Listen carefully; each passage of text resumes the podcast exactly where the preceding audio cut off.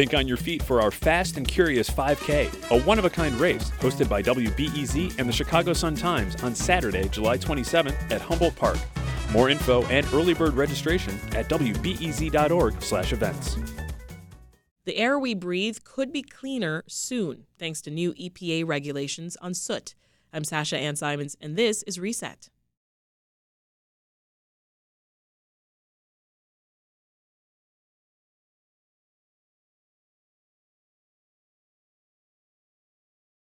Think about the smell when you're walking by a bus or heavy diesel truck and the soot that clogs your nose and throat.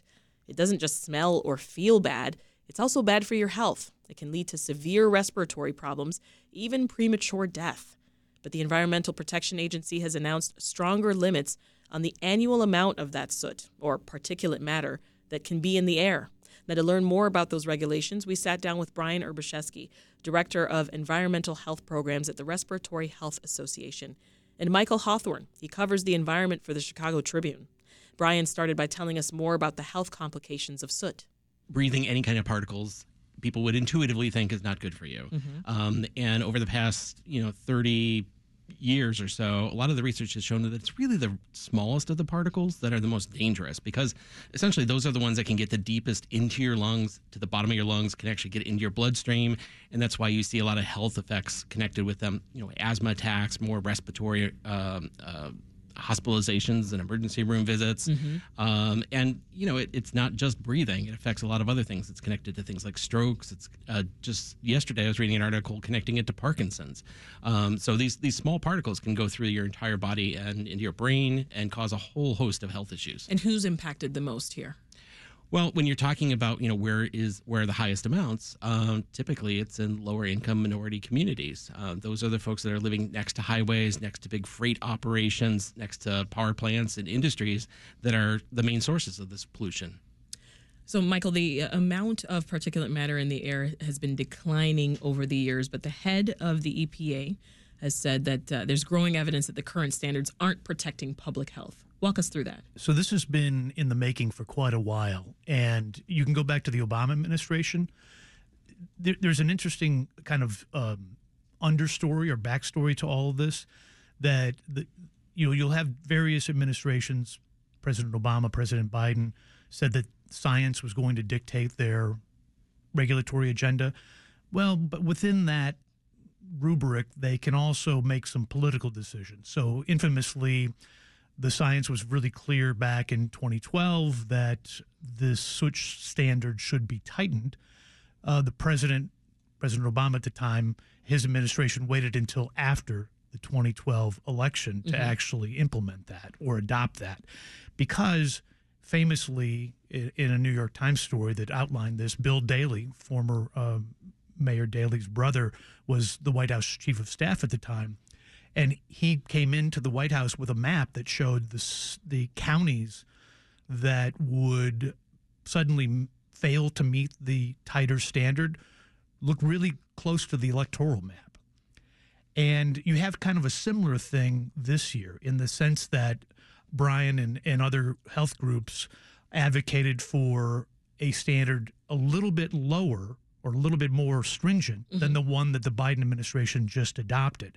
And just my own look at the data shows that the difference between eight micrograms per cubic meter of air, which is mm-hmm. what Brian's group and other health groups were clamoring for, Right. and nine micrograms Which is what the cubic me- EPA settled on. yeah, there's a huge difference in what parts of the country would be out of whack, would be in violation. And conveniently, politically at least, and also, I guess, from a health standpoint, in this sense, there are only 59 counties, according to the EPA data, based on the last three years of monitoring data, that would be in violation of this nine microgram per cubic meter standard that the EPA just announced. I see. Um, and just so we're, we're clear, I mean, why why did they choose the nine over eight, Brian? In your view, obviously, as, When- as, as the one pushing for eight. When they put out the proposal for tightening the standard, which was a long-standing process, and again to hit on what Mike said, uh, I mean the last time this was updated was 11 years ago, Right. Uh, and during the Trump administration, they sort of uh, condensed um, condensed the process, fired a lot of people, uh, did a hurry up process, and decided to not change the standard, which was then re up. That decision was reanalyzed by the Biden administration as not following the pro- right process and the right scientific, you know, uh, process that you need to evaluate the standard, which led us to, you know, almost three years later, you know, here where we're doing it now. Um, but the the EPA looks at the science, and essentially they said we want to look at a range of nine to ten uh, for where we would set the standard, and um, they said they would look down to the level of eight, but they weren't including that. And I think it was a measure of what they felt was a robust scientific record. I see. Um, but you know, it's there is science that shows that that amount would be would save a lot more lives. I mean, the difference between nine and eight is you either save 4,500 lives or you save about 9,200 lives. So it's about twice as many people would live with that one change. which is, is huge, right? I mean, Right. we, with this eight micrograms that we, or nine micrograms rather, that we, we've settled on here, uh, the EPA is saying that over 4,000 premature deaths will be prevented. Uh, I mean, how would these lives be saved, Michael? Well, essentially, if people aren't breathing as much soot, they're not going to have the same health problems. Um, and you know, like Brian said, uh, you know, this is really important, especially in communities of color that are near the sources. You know, Chicago, for example, we have a lot of freight yards, a lot of intermodal transportation. There's a lot of diesel trucks and a lot of diesel locomotives coming through there. During the pandemic, I actually wrote a story about how while the whole world was cleaning up because you know basically economy shut down during the pandemic. Um, you know, places you know, there were infamous or famous photos of of people in India being able to see the mountains for the first time in decades. In Chicago, we didn't see any of those health benefits because freight still kept moving through Chicago and the rail yards were still operating. And while the standards that are being proposed are for large metropolitan areas or counties or you know in some cases states um, what's not addressed are these spikes of pollution in these neighborhoods that are hit disproportionately by this pollution. So EPA actually did some research a few years ago at a near and around a rail yard in Cicero, mm-hmm. predominantly Latino low income community. And while technically at the time the Chicago area as a whole complied with the standards in place at the time, there were these incredible spikes of soot pollution at different times of day based on truck and train traffic. And people nearby, I mean, the you know homes are right across the street from the from from this rail yard. Absolutely. Uh, and we found in an analysis that uh, of the rail yards in the greater Chicago area, more than 80% of the people living nearby are either black or Latino. So that's not being addressed with this standard. It will it will lead to it, through other rules, cleaner cars, cleaner factories, uh, other things, industrial facilities, but it still doesn't address necessarily the concentrations that are close to home for people at risk, probably the, the most. So, Brian, how are industries expected to make changes to meet the standards? How would that part work? this is a sort of slow moving process. So the EPA is officially adopting the standard, and probably within the next two years, the EPA is going to make a decision which areas around the country officially don't meet that standard. It's going to label them as what we call non attainment areas. You're not meeting the standard, it's a bad air quality area. And once that designation happens, uh, which could happen for Chicago, could happen for the East Metro East St. Louis area, could happen for other areas in the Midwest. Um, that starts a clock ticking where this, the EPA gives them a set number of years to meet the standard. If you're just over the edge, uh, you may only get three years. If it's really bad, you're Los Angeles, you may get something like six or nine years to meet that standard. Um, and you have to figure out how to do that as a state I was going to say, how will it be enforced? It's um it's federally enforced so essentially if you if you if the state says we're not going to clean up we're not going to do anything to reduce air pollution within our borders eventually uh, the federal government can cut off your funds to build roads from the department of transportation What did it's- you learn about this, Michael? My, in terms of this, I The just enforcement. Oh, just overall, in terms of my years of reporting, I mean, it, this issue of soot and, and, air pollution, smog, you know, it's a big deal here in Chicago, especially, mm-hmm. and and it's so, you know, I've become. Uh, you know, unfortunately, in some respects, uh, painfully familiar with all the vagaries and, and weird regulatory language uh, that are uh, that, that's associated with this. Brian and I can actually have a conversation now that is mostly acronyms or or, or obscure sections of of the federal code. Um, but but all of that together you know, it's an established process. And and I, I think I want to point out that with with both soot and with smog, ground level ozone, you know, there are all these dire predictions from industry each time these standards are are tightened. And and as an aside, the Clean Air Act requires the EPA. Know, Clean Air Act of 1970 was passed by a bipartisan, overwhelming margin of Congress, uh, signed into law by President Richard Nixon. So it wasn't exactly like some kind of socialist dictatorial kind of thing coming down. Um, but it requires the EPA every five years to look at the science and say, hey, is this is this good enough? Mm. And almost every time they look at it, it's not good enough. But what's the good news is is the the dire predictions of industry have never come true. And and and you know different groups than than Brian's have actually shown that economies like Chicago's have grown mm-hmm. while pollution has declined. And what what the EPA is basically saying here is, hey, you got to keep working. You got to keep working at this. You got to keep chipping away at other sources. And in some cases, that means we're going to have more electric vehicles. That means less soot. You know, if we, if we especially electrify the transportation network in Chicago, that's going to be a make a huge difference. Yeah. yeah. And, and, then it's you know how we get our electricity, all these things together um, through basically other regulations will lead most likely to gains in clean air mm-hmm. that usually, based on past experience, won't take as long as people think. What are the dire predictions from industry about stricter standards? Well, you know, the American Petroleum Institute, which is the uh, the trade group, main trade group for uh, oil or oil companies, you know, it's going to send jobs overseas. It's going to ruin the our national security. It's mm, okay. you know all this kind of stuff. It's going to push jobs to polluting countries. That's that's essentially what they say. Yeah, and they don't like to talk about people dying. Uh, you know, and saving thousands and thousands of lives. That's not really their interest.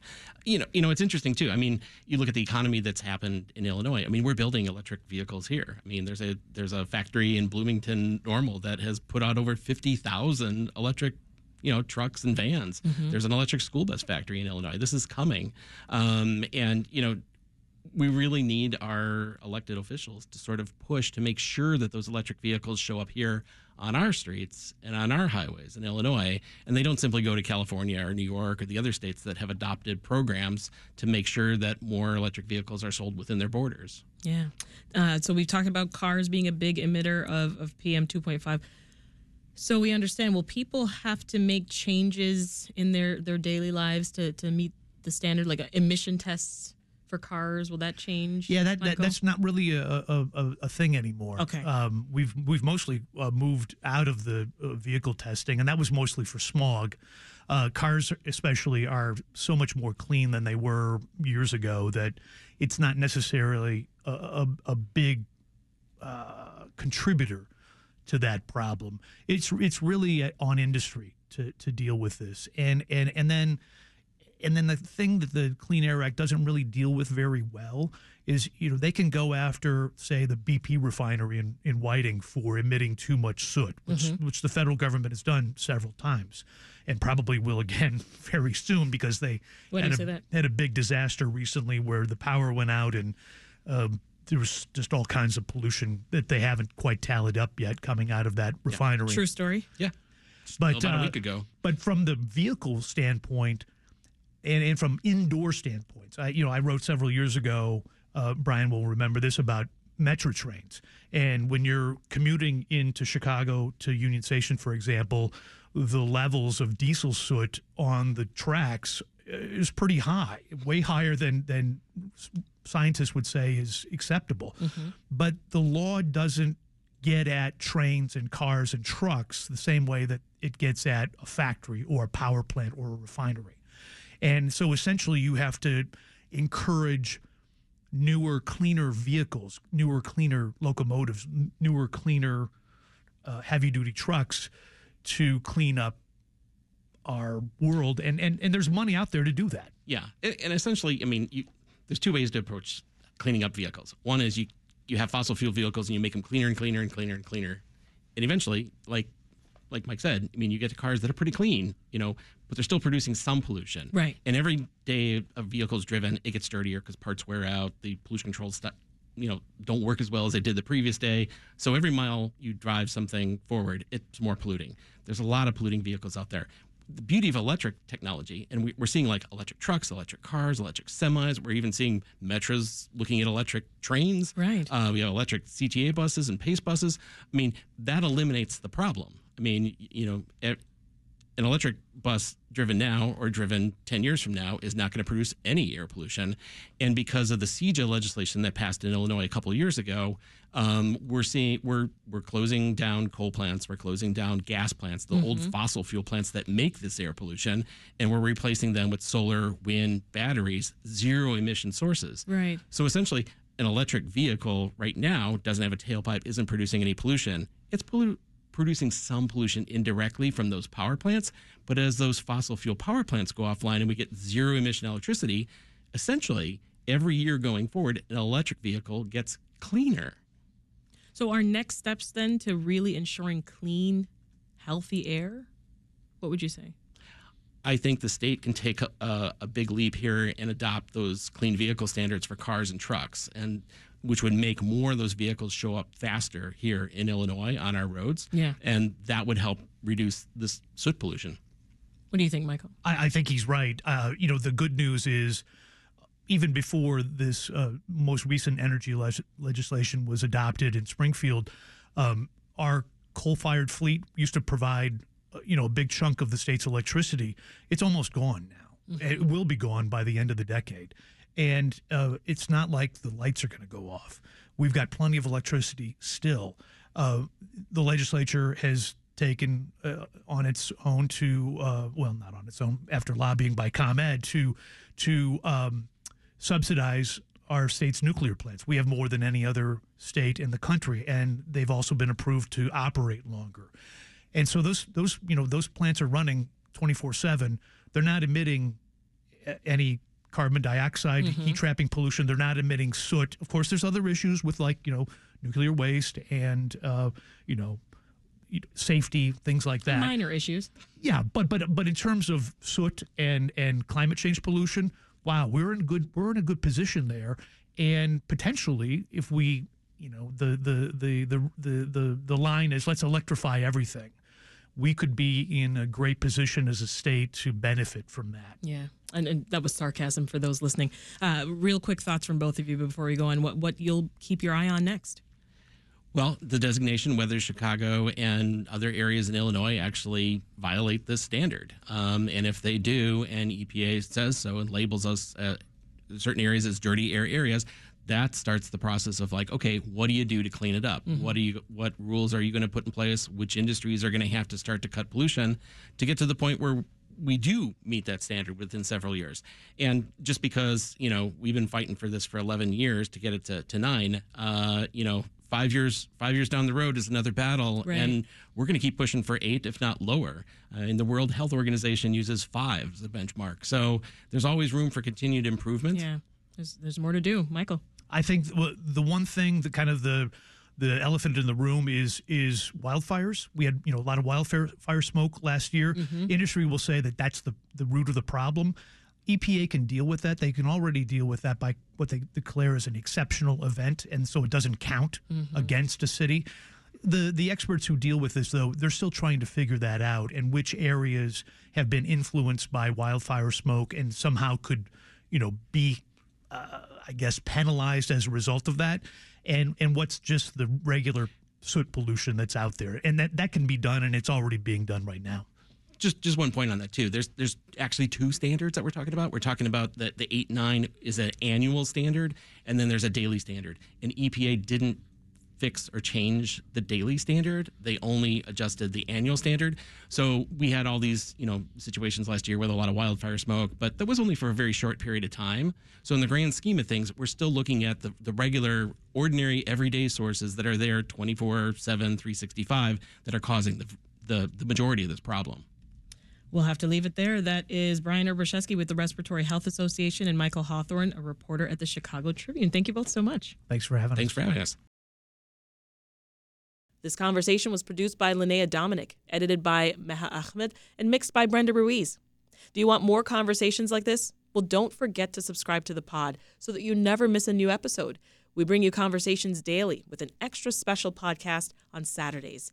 And if you want more Reset, check out our newsletter. We break down the latest stories and put events happening across the city on your radar. Sounds like your cup of tea? Well, visit wbez.org slash reset news. That's it for this episode. I'm Sasha Ann Simons. We'll meet again this afternoon. Hi, it's Terry Gross, the host of Fresh Air. We bring you in depth, long form interviews with actors, directors, musicians, authors, journalists, and more.